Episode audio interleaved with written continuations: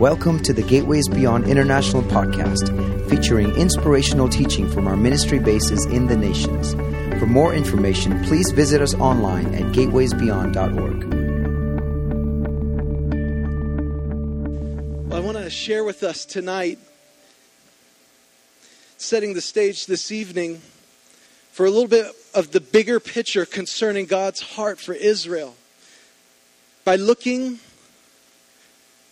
at the broader theme of God's glory and how it's revealed through his interaction, through his dealings, through his plan, through salvation history, and through his word with the people.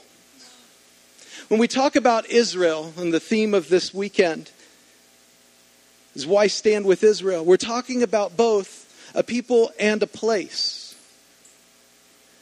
We're talking about land when it refers to Israel in the scriptures and a people that were called and set apart by God. And I want to look at a little bit different perspective tonight. We're not, we're not going to be looking through the lens of romanticism. We're not going to be looking through emotionalism. You know, this subject stirs up so much different things and perspectives, and you have all different kinds of groups. We want to be a people of the voice of God and of the Word of God. We want to be a people who know His Word and we see His plan. And you know, He had a plan from the beginning, and He is working it faithfully throughout history. He had a plan, and He's working that plan well. It's written out and it's mapped out for us here the broad theme of all of the scriptures from beginning to end is the glory of God to be seen upon the earth. It's to be manifested. When we talk about the glory of God, we're talking about the manifestation of who He is.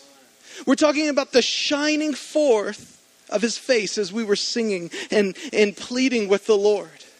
It's the revealing of his character, of his nature, and his ways. And God wants his glory to be seen in the earth. He wants to reveal his glory. He's not stingy with his presence, with his personality, with his ways, with his character, with his nature, but he longs to reveal it. So, Holy Spirit, open our eyes to see the broad plan of how you have designed a beautiful, intricate plan from the beginning of history to this day until the end of days to reveal your glory in the earth. You see, the way that he decided to work this plan was to partner together with fallen humanity, to partner together with us in our weakness, and in the midst of that partnering together, to show his glory, to show his strength, to show his majesty and his splendor. And so he chose us. But before that, he chose a man. And he chose his family. And he said, I want you to be a sign and a wonder in the earth. I want you to be a faith family that I'll show my glory through. At Israel, we're not talking about lobbying a political position. We're not talking about uh, pushing forward nationalism of a particular people. What we're talking about is God's covenant faithfulness about releasing God's divine order. We didn't choose it, but we can read about it here. We can read about that, the glory and the beauty of His design in His, in His righteous order and how He set it up in the earth. It's about honor, it's about covenant, and it's about His eternal word, His faithful promises. But the way that God chose to do it is not the way that I would, but His ways are higher. Because he chose the foolish and he chose the weak. And I come sharing as a messianic Jewish believer, from a, come from a family of rabbis, come from a family uh, of uh, having a history in Judaism and a part of that faith family. But I'm not presenting that as a strength, but rather I come before you in weakness and the only thing to present tonight is the strength and the power of the Word of God. You see, He chooses the weak, He chooses the vulnerable, He chooses the lesser vessel to show His glory. Let's turn in our Bibles. We'll jump right into 1 Corinthians chapter 1. Hallelujah. We love your word. 1 Corinthians 1 Verse 26 For you see your calling, brethren, that not many wise according to the flesh, not many mighty, and not many noble are called, but God has chosen the foolish things of the world to put to shame the wise, and God has chosen the weak things of the world to put to shame the things which are mighty, and the base things of the world, the things which are despised. God has chosen, and the things which are not, to bring to nothing the things that are. And here's the point verse 29 that no flesh should glory in his presence. But of him you are in Messiah Yeshua, Christ Jesus, who became for us wisdom from God and righteousness and sanctification and redemption, that as it's written, he who glories, let him glory in the Lord. That's his plan. That's his design. That's how he chose. He said, I want to partner together. He took a risk in involving you and involving me and in choosing a man who responded in faith to him. But he said, in weakness, as we partner together, I'll show myself strong that all might see my glory. So God has throughout history has set up impossible situations. He allowed the impossible to come into a situation in history so that his glory might be seen and his glory might be known. Foolish things Foolish things to our natural way of thinking, but according to the mind of God, He'll get the glory at the end of the day. According to the majesty of His design and the purpose that He's been at from the beginning of history till now until the end of days, He will get all the glory. You see, God's glory is the goal. His glory is the big picture. His glory being seen is what we are after. When we're singing, we want to see your face. We want to know your face. We, we want to know who you are. We want transformation in the Northwest. When we're crying out for all these things, what the answer to that is the glory of God. The answer to the longing of our hearts is His glory to be manifested. It's not hidden back or it's not held back in measure, but it's fully revealed so that when He comes, He imprints His life, all that He is into every situation, restoring what's broken, filling what's missing with all of his fullness, with all of his goodness. Thank you, Lord. Thank you, Lord. Let's turn to Judges chapter 6, and we're going to look at a couple examples quickly and go through a few highlights of how he chooses the least. We know this story very well. It's the story of Gideon, or Gideon in English. Judges 6, verse 11. If you will, as we read it together, see the humor in the text. I don't know about you. Reading the Bible regularly from a young child up to now, I need to see the humor in the Bible just sometimes to keep my interest peaked. And it, the Holy Spirit is so faithful in it to, to show the humor of God as He deals with men like me and other weak ones and other weak vessels. And so here we are in Judges 6, verse 11. And the angel of the Lord came and sat under the terebinth tree, which was in Ophrah which belonged to Joash the Abiezrite, while his son Gideon threshed wheat in the winepress in order to hide it from the Midianites. And the angel of the Lord appeared to him and said, The Lord is with you, mighty man of valor.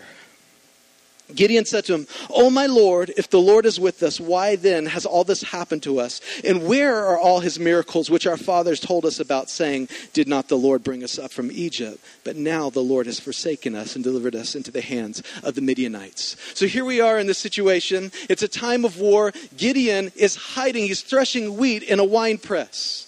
If you've been and visited the Middle East, if you've been into these lands where there are wine presses and where even in the, in the more ancient world they thresh wheat still to this day, you thresh wheat on a hill in an exposed place where the wind blows through so the chaff can be blown away. A wine press is usually a cutout in a rock. It's a, it's a place that's cut down. And so he was hiding down, doing his job in obscurity, hiding away in timidity and in fear from the enemy. And the Lord speaks to him. Now, first First of all, think about it like this. Every other man, when you read about when the angel of the Lord appears to them, Their response is falling on the ground trembling. Abraham ran and killed the fatted calf and prepared a meal for the angel of the Lord. Everyone else has this, this um, response of either fear or utmost honor. Gideon, in the place of his fear of the enemy, when the Lord comes and says, Rise up, mighty man of valor, he questions the Lord. We laugh until we realize that that's you. And that's me. We're saying, Oh Lord, we want to see your face. And when he speaks to us, is that really you, God? I need another confirmation on that. I need to hear another word. I'm going to go to another church and see what the prophet is saying, what the guest speaker wants to tell me.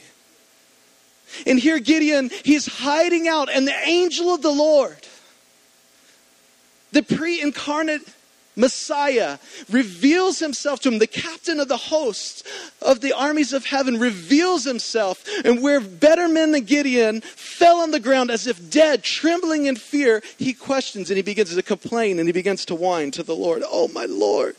If the Lord is with us, why then has all this happened to us? And where are all his miracles? Wow, he's got some guts.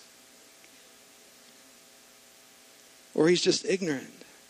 Where are all his miracles? Where, where, which our fathers told us about, saying, Did not the Lord bring us up from Egypt? But now the Lord has forsaken us and delivered us into the hand of the Midianites. Then the Lord turned to him and said, Go in this might of yours, and you shall save Israel from the hand of the Midianites. Have I not sent you? The Lord didn't even hear his complaining. He didn't even hear his timidity. He didn't hear any of that, but he was speaking beyond that to what he saw as a possibility in the midst of his weakness because so he said, Oh, my Lord, how can I save Israel? Indeed, my clan is the weakest in Manasseh, and I'm the least in my father's house. And the Lord said, Surely I will be with you. When the Lord is with us, He takes the weakest, the smallest of the clans. You see, in Israel, we know that there were 12 tribes, and we know that within those tribes that there were clans, and then within those clans there were families. And then He's saying, out of all the tribes, we're the smallest and the weakest. Of all the clans, and then of all the families, and then me at the end, I'm the one that's hiding in the wine press. Why don't you choose someone else? And the Lord says, Surely I will be with you, and together we will defeat the enemy. In his brilliance, he chooses the weakest, he chooses the least, he chooses us in our fear and our timidity, he chooses us in our brokenness, and he says, When I'm with you, we're going to conquer the enemy. Then he said to them, If now I have found favor in your sight, then show me a sign that it is you who talk with me.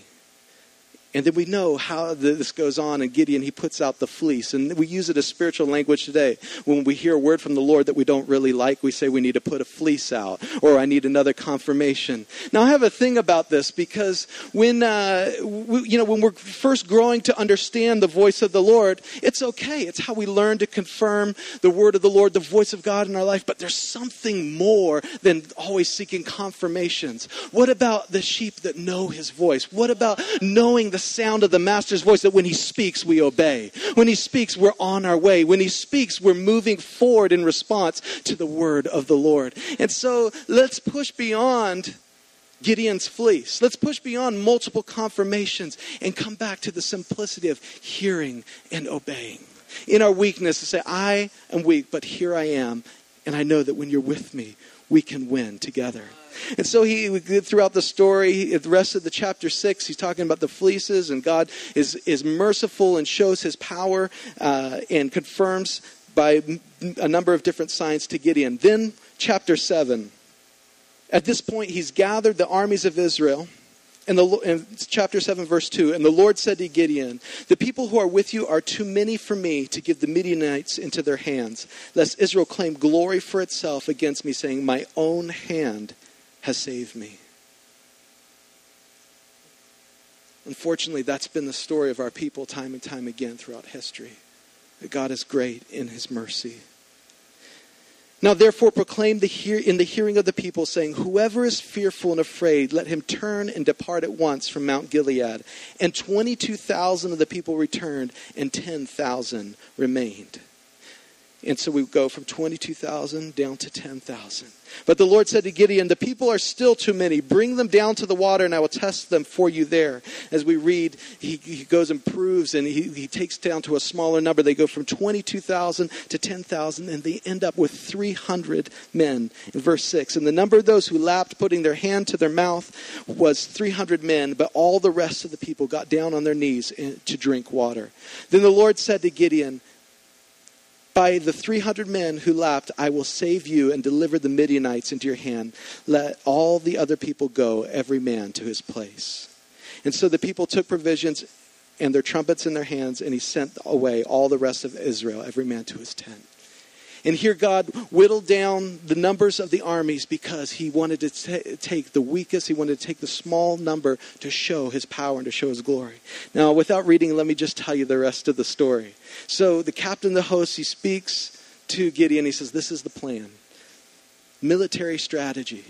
I want you to take some clay jars, put some coals in it, fire, and I want to take some ram's horns and go and stand on the mountains around the enemy's camp at a certain time, I want everybody to shout and to blow the ram's horn, break open the clay jars, and then you're going to win the battle.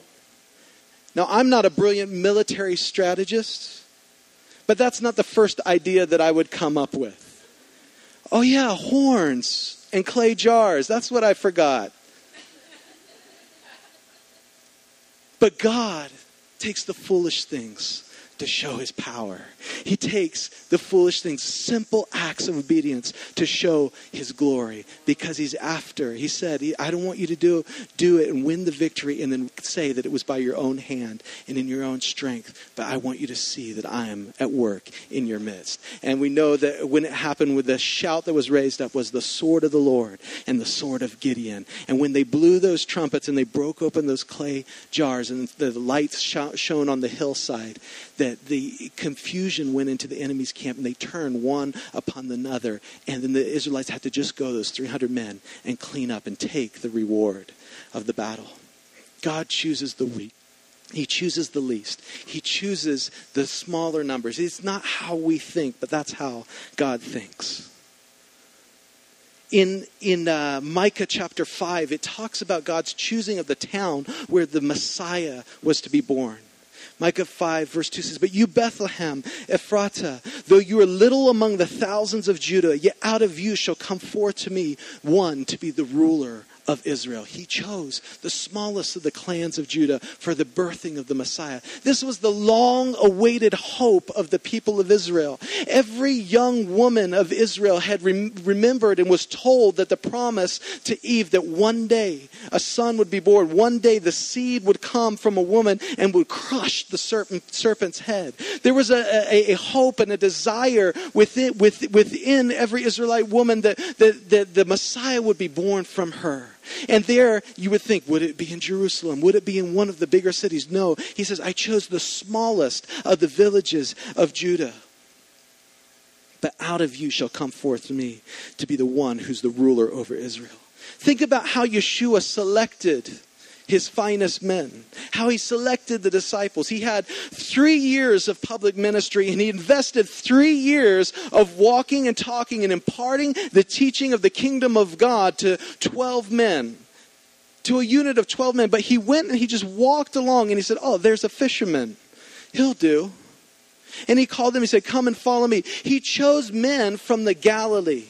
Now, the Galilee to us today is something that sounds very romantic. It's a place where Jesus walked. We think about the Galilee. Oh, if I go to Israel, I want to go to the Galilee.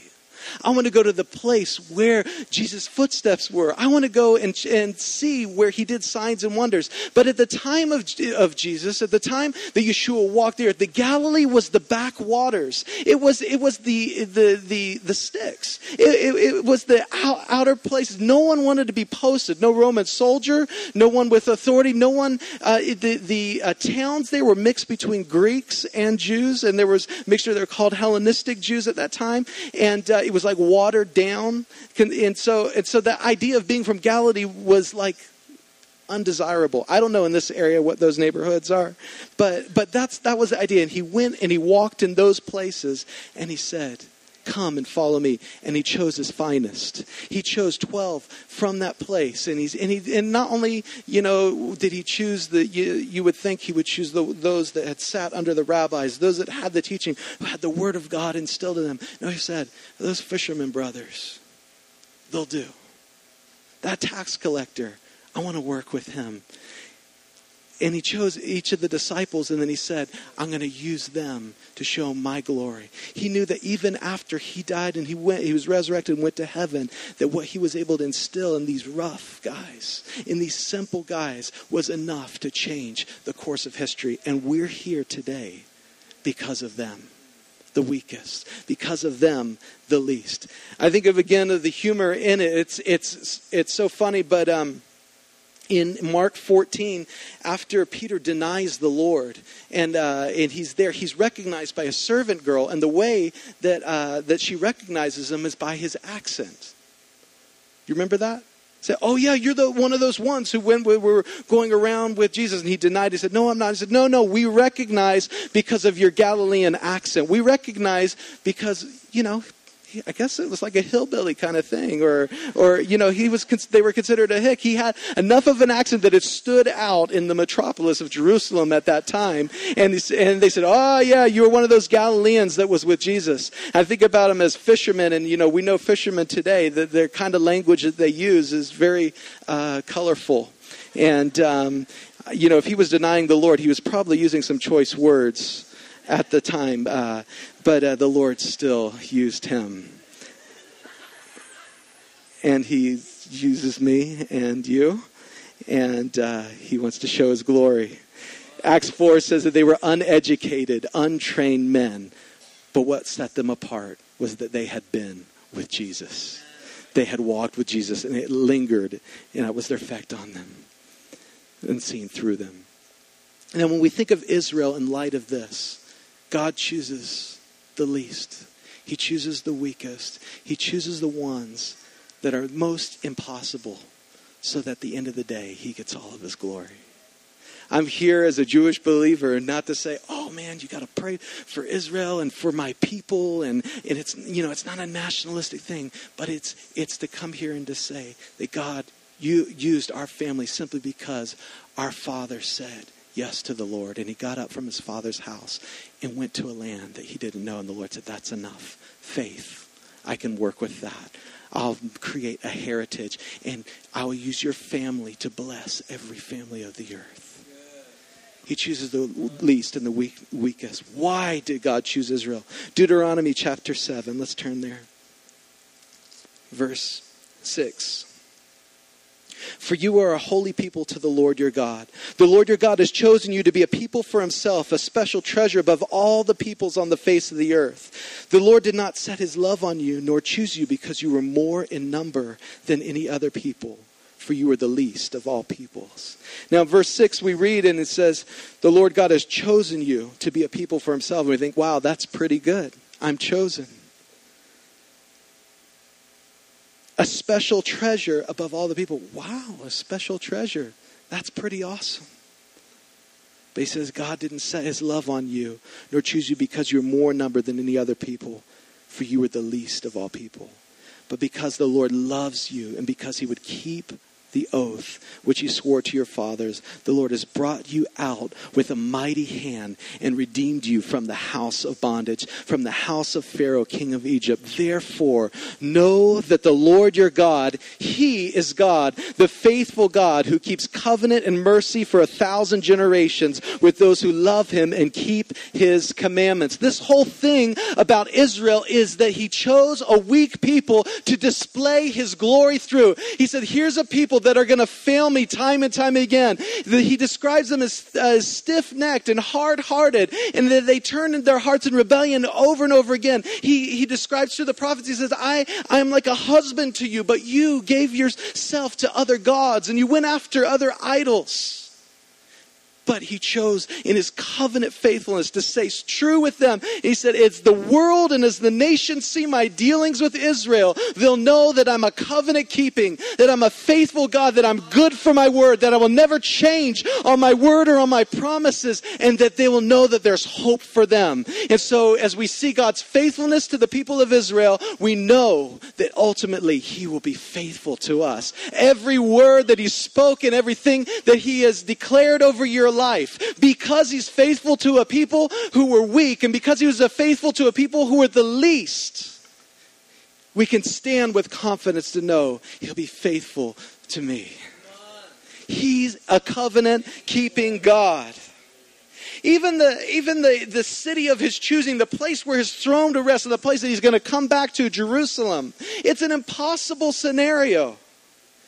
We read, you can't go without watching one segment, cycle of the news, without seeing something about Jerusalem and the war in, over the city of Jerusalem. The contention, the strife, the confusion, all of the things that are going over this one city in the earth. But God said, That's my city. That's where I'm going to rule. That's where I'm going to reign. And it's impossible. The greatest minds of the earth, the greatest reconcilers, the elders, the, the guys who have fixed, you know, apartheid, the guys, uh, the guys that have reconciled uh, national differences, they can't do anything with this, this subject of, of Jerusalem.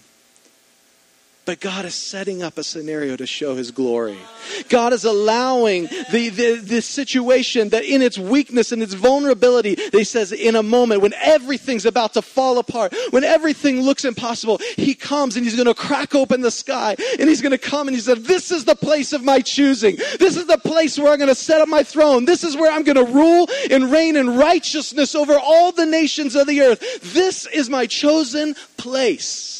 God has an eye on geography. God has a concern for people and for land. He knows both you and what His plan is for your life, but He also knows and He determined the boundaries of your dwelling place. He's concerned both about your life and the place that He's planted you and put you in. And He ha- said, I choose Jerusalem. It's an impossible situation, but in the midst of that impossibility, when I come, every nation will see my glory.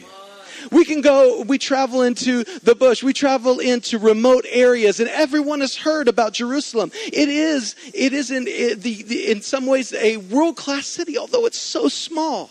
It's not like New York. It's not like, it's not, it's not like Paris or London. It doesn't have any of that external beauty, but it, every nation knows about Jerusalem. And in, in that city, in that one place, God has set up impossibilities so that He can come and establish righteous rule in order. He chooses the weak. He chooses the least. He chooses the impossibility to reveal his glory.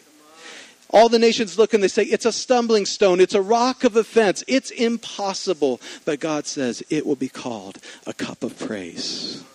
It will be, it is the place of my choosing. God is committed to the utmost degree, to the farthest that we can possibly imagine, to be faithful to His word and to reveal His glory by showing His covenant faithfulness through a people. This should give us great hope in our hearts as I see from the beginning, as I read your word of how you dealt with Abraham and his descendants, the people of Israel, the Israelites, and you've been so faithful in the midst of their hard heartedness and their disobedience, I can know with surety that you'll never turn away from me. You'll be faithful to me. And so we look at the example of this priest nation, not because they were so pure, but they were a model of how God deals with mankind it's not about a people, it's not about a nation. It's about a faithful, covenant keeping God. And that's the God that we worship and that's the God that we glorify. And so we understand that there's something about God's faithfulness to this people that if we hold on to that, that we attach our prayers, that we attach our intercession, there's great value because it's playing a part in releasing God's glory ultimately in the whole earth.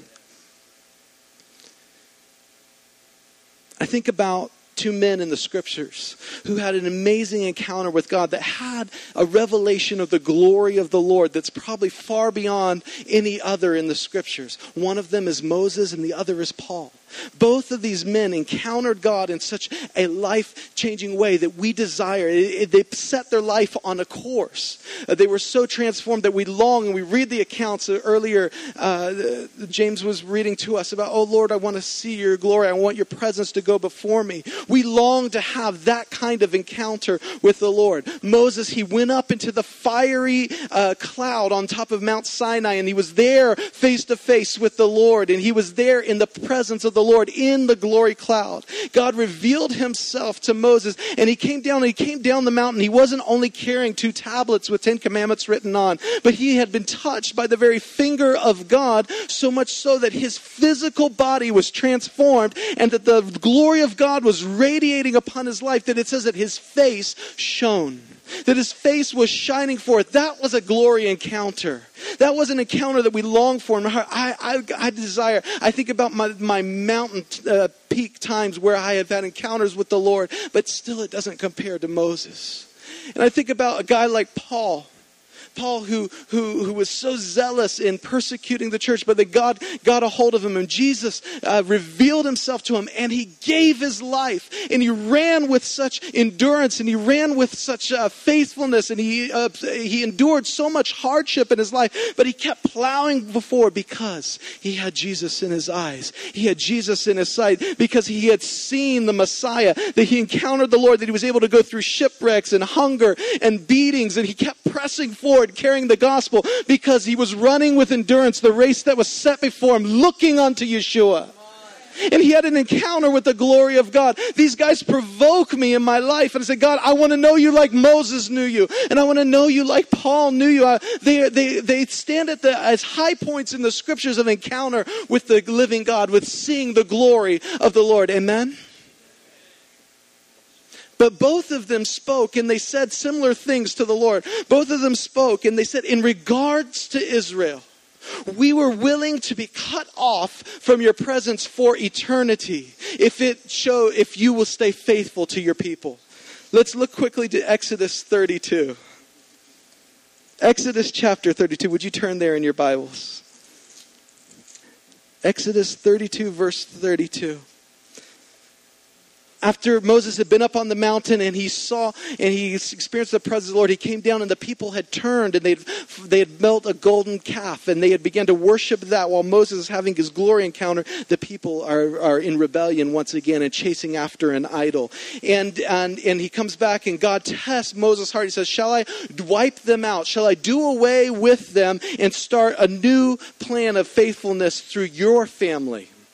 Shall I start over again? And Moses pleads with the Lord here in this verse. He says, Yet now, if you will forgive their sin, but if not, I pray, blot me out of your book which you have written.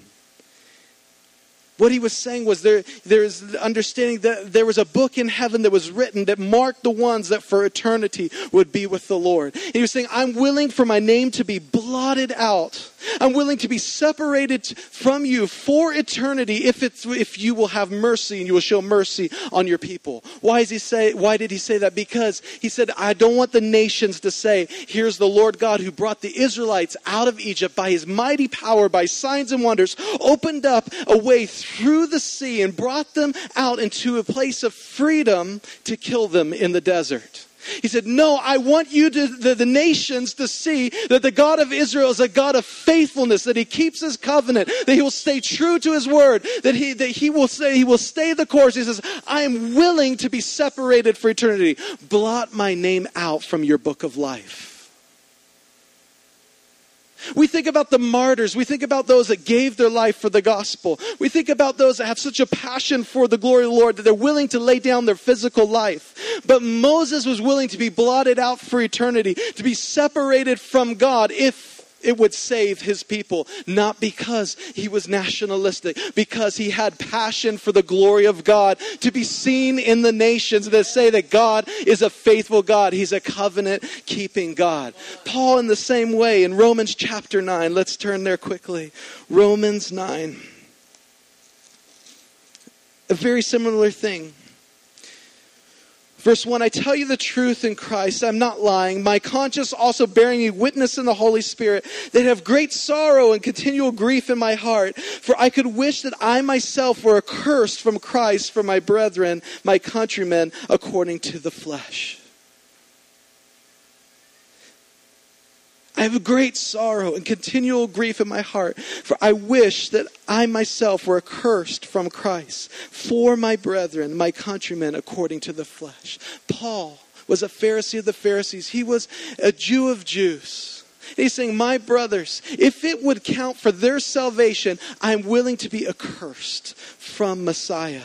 Now, that word in the Greek is anathema, and it speaks about the sacrificial animal that was to be forever separated, no hope of return. They were marked as, as, as out of the way, of no use any longer. He's saying, I will be separated from the very presence of God for eternity. Think about him. He was running the race with faithfulness, enduring the pain, the hardship, all of the challenges that he endured. And he said, even up to this point, I'm willing to not have the goal of forever with my Lord. I'm willing not to reach that goal, but to be cut off if it would be for salvation of my brothers. Was he saying it because he was nationalistic? No. He was saying it because he caught a vision of the glory of the Lord, that he's a covenant, faithful, a covenant keeping God. And so Paul says, I'm willing to be separated for eternity. We look at the men and women throughout history that their lives are a shining example to us of sacrifice, of willing to lay it down and give their everything for the sake of the gospel. The evangelists of old that cried out with great zeal and with passion for the glory of the Lord and great passion for the lost. We think about John Knox, the Scottish uh, reformer, who cried out, and this was his prayer. He said, Give me Scotland or I die. He had a passion for souls and he had a passion for the Lord. And he was willing for his natural life to be ended if it was for the salvation of his country. But even John Knox didn't say, like Paul, that I be blotted out forever from the presence of the Lord. We think about George Whitefield, the Methodist evangelist, who was used in the Great Awakening and in the Awakening in, in the UK. And he, his prayer to the Lord and his cries, Oh Lord, give me souls or take my soul. He had such a passion for God in his life. He said, I want to see people come into the kingdom. I want to see, I want to serve the purposes of God in my lifetime. I want to bring in a harvest. I want my life. He was willing, I want my life to be spent upon you. George Whitefield died as a young man.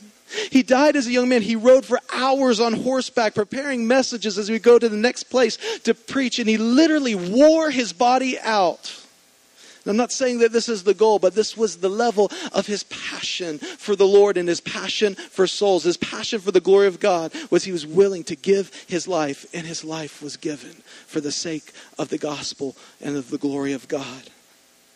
Think about Praying Hyde, the missionary statesman to India. The man who, who, if you read in his biography, that he went to India and he hid himself away in a prayer closet for hours and hours during the day. He hid himself away and he began to pray for souls in India. And he was at the birth of a great missionary movement throughout the whole continent of India. And he would, he would come out of his closet for just a few hours a day, come out of his house, but he, every single day that he came out in that short time after he'd been spending in prayer before the Lord. He saw at least four people come to the Lord in his just normal interaction. Out of the inspiration of his life, missionaries were raised up that went throughout the nation of India, and he had the same prayers uh, before the Lord. Out of his passion for the glory of God, he said, Oh Lord, oh God, give me souls or I die. And he did. He literally, as a young man, after years of praying and interceding for the nation of India, one day his heart erupted in his chest as he was in intercession. His heart turned within his chest and he died in the midst of crying out and travailing for a nation. He had a passion for souls and he had a passion for the glory of, of the Lord. His life left a testimony that carries on through till today in that nation. He's an inspiration to us. But these men, as great as they were, weren't like Moses and Paul who said, Blot me out for eternity. Separate me completely if it would be for the salvation of our people. God, give us a passion for your glory like Moses and like Paul. You see, this whole topic is about seeing the big picture of God choosing, of God's election, of God saying, I'm taking the weakness, I'm taking the least, and I want to use them consistently throughout salvation history to be a picture of my covenant faithfulness. A passion for the glory of God is greater than life itself. Men and women of old have tasted of that. They've touched that. Father, would you raise up that kind of zeal in our hearts? Would you raise up that kind of passion for your glory in your church here in this place? Father, would you raise up that kind of passion in our lives today that we'd say, Your glory is not only the goal, Lord God, but it is the pursuit of our whole life. Father, we ask that here that you would raise up a witness, Lord God, in this place, in this city, in this region, that there be those that would cry out for your glory, Lord God. Father, I pray that you would open our eyes to see your big plan, to see the beauty of your design, that you choose the foolish things, Lord, and in your choosing of the people of Israel, and in choosing, Lord God, the, sons of Abraham to be priest nation before every other nation, that there's a track record throughout the scriptures and throughout history of the covenant faithfulness of God. Father, imprint it and mark it upon our hearts. Now, this is the thing. When we begin to catch a glimpse, it must change us. It must move us to action. It must do, we must do something with this revelation that we have. But by and large, within God's people today, there are kind of two extremes where people go concerning Israel. One extreme, they go towards putting Israel on a pedestal. And they talk about the nation of Israel and the political thing and how we can send money to the government of Israel. Let me tell you something. The government of Israel are primarily unbelievers. They're unregenerate. They, they, they, don't ha- they haven't received the, the grace of God yet, by and large. They're making some good decisions and a lot of bad decisions. And just, uh, you know, just a, um, unconditional support is not the way we're going. That's not what it means to stand with Israel. And then on the other uh, end of the spectrum, we have people that in their response uh, to, the, to, the, to the nation of Israel, God's heart for Israel, is the other extreme. They don't put them on a pedestal, but they think lightly of them. They esteem them lightly. Both is sin. Both is error for us. We need to find the heart of God as defined by His word concerning Israel. Let me tell you, putting Israel on a pedestal and being all excited and just, you know, well, I, am going to get my Star of David tambourine and I'm going to blow my shofar and I'm going to dance in a circle and I, and I, you know, I'm going to keep the Sabbath and the holidays and all those things. And we, and we, and we look at this stuff as the ultimate spirituality. We're missing the point. And I go so far as to say that if we are looking and we look and we put them on a pedestal and we just see the nation, the unsaved Israel, we just see them and see that nation, we lift it up, it's idolatry. We are looking at a people where we should be lifting our eyes, Father, farther to the God of Israel, to the covenant keeper, to the faithful one. And so I want to encourage you, if that has been a tendency, lift up your eyes farther tonight. Lift up your eyes to see him in his glory, in his power, in his goodness, in his might, that he's been faithful through the ages, that he's watched over a people in their, in their unbelief, in their rebellion, in their stiff-neckednness, that, they, that he has been consistent throughout history to look out for his word and, and and, to stay true to every promise that He's given. We don't want to have a rom- romantic lens that we look through at, at Israel, but rather we need to see with eyes of love the God of Israel. On the other end of the spectrum, we have lightly esteeming her. You hear these kind of statements like, it's just a nation amongst every other nation in the earth. They need Jesus like every other nation. I've heard that so many times. Yes, it's true. They do need Jesus, but He chose them to be a sign, He chose them to be a priestly nation that we want to, as a covenant people, as a people with a culture of honor, we want to honor what God honors, that we want to honor His covenant and, and the, the words that He speaks and His promises, and that in regards to them, that we stay away from lightly esteeming, that we stay away from saying they're not relevant. What's the big deal? Maybe you've asked those questions in your heart. Maybe you've made those kind of, of statements. You've seen, you've said, you know, oh, I want to. I've seen the extreme of putting Israel on a pedestal. And so say, ah, what's the big deal? They're equally wrong. We need to find ourselves centered on the Word of God. What does the Bible say about God's interaction with a people, with a nation? Concerning, concerning this lightly esteeming, I just want to mention something from Genesis 12. This passage is so familiar about God's promise to Abraham, the father of our faith. He said, I will bless those who bless you, and those that lightly esteem you, those that dishonor you, I will curse. Most of our translations say, and I will curse those who curse you. But the word there actually is that you make light of them. You don't treat them with value. Those come under a curse. Because I design for through them all the families of the earth to be a blessing. Lord, we want to value what you value. We want to honor what you honor. We don't want to ignore your choosing by just saying that Israel is one of the, of the nations. Lord, we want to recognize that you made her as firstborn amongst the nations. Lord, that you chose her in her weakness to show your glory and to show your strength, Father God. We want to come in line with your order and with your design. Sometimes we ask and we say, well, what about all of God's judgments against Israel, against the people? We read that the prophets railing against the people, calling them to repentance over and over again. And we read those passages. How does that line up with God's plan, with his covenant faithfulness? And in, in, in Zechariah, it speaks about the nations that God used to, to bring judgment against Israel so they might turn back to them. He says, But you went too far. I used you to be an instrument of judgment upon the nation. But you went too far. And then God speaks there very affectionately says, They're the apple of my eye. Zechariah chapter 2. The apple of the eye has so many different imagery with it. One is that it's just this sensitive area of our eye. You know, you get anything in your eye and it begins to water up. It's something comes moving here in our peripheral vision. We close our eyes to protect our eyes. The apple of our eye is saying that this is the most precious part of me. If you touch them, it's like touching the apple of my eye. And when we esteem Israel lightly, it's like pointing a finger, poking a finger in the eye of God. They're the apple of my eye. I've set my love upon them. The other scriptures that he speaks about in the Psalms concerning the apple of his eye and Israel being the apple of his eye, it speaks about protection, about nurture, and about care.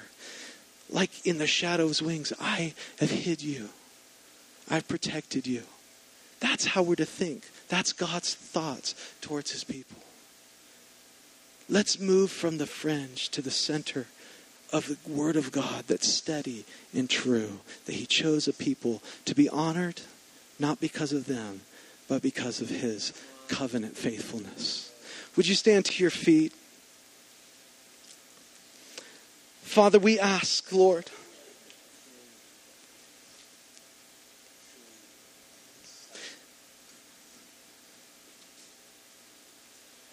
for greater passion for your glory.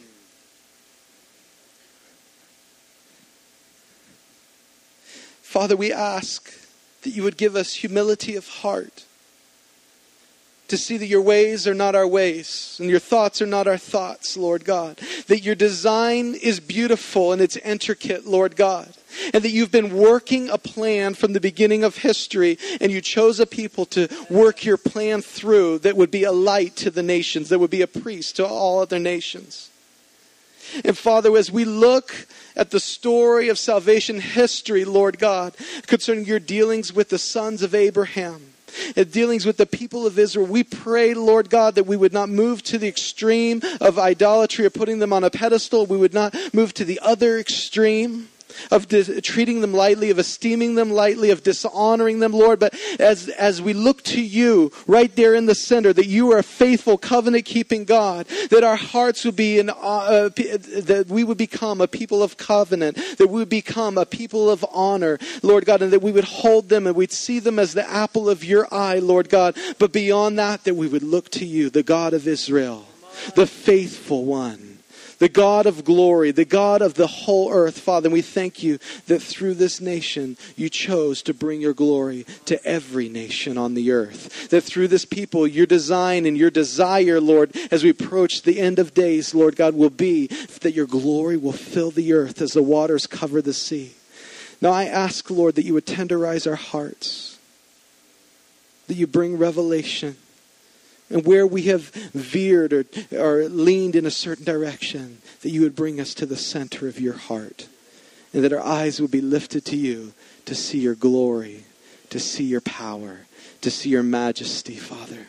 We worship you. And Father, I pray that tonight, as we go, there would be hope in our hearts, that we would catch a fresh glimpse of your covenant faithfulness. And as you've been faithful to the people of Israel, there would be confidence in our hearts that you'll be faithful to us, that you will keep every word that you have promised, Lord God. We hold on to that. We hold on to that. We hold fast to that with confidence that you are a covenant keeper, Lord God, that you stay true to your word. We thank you in Yeshua's name.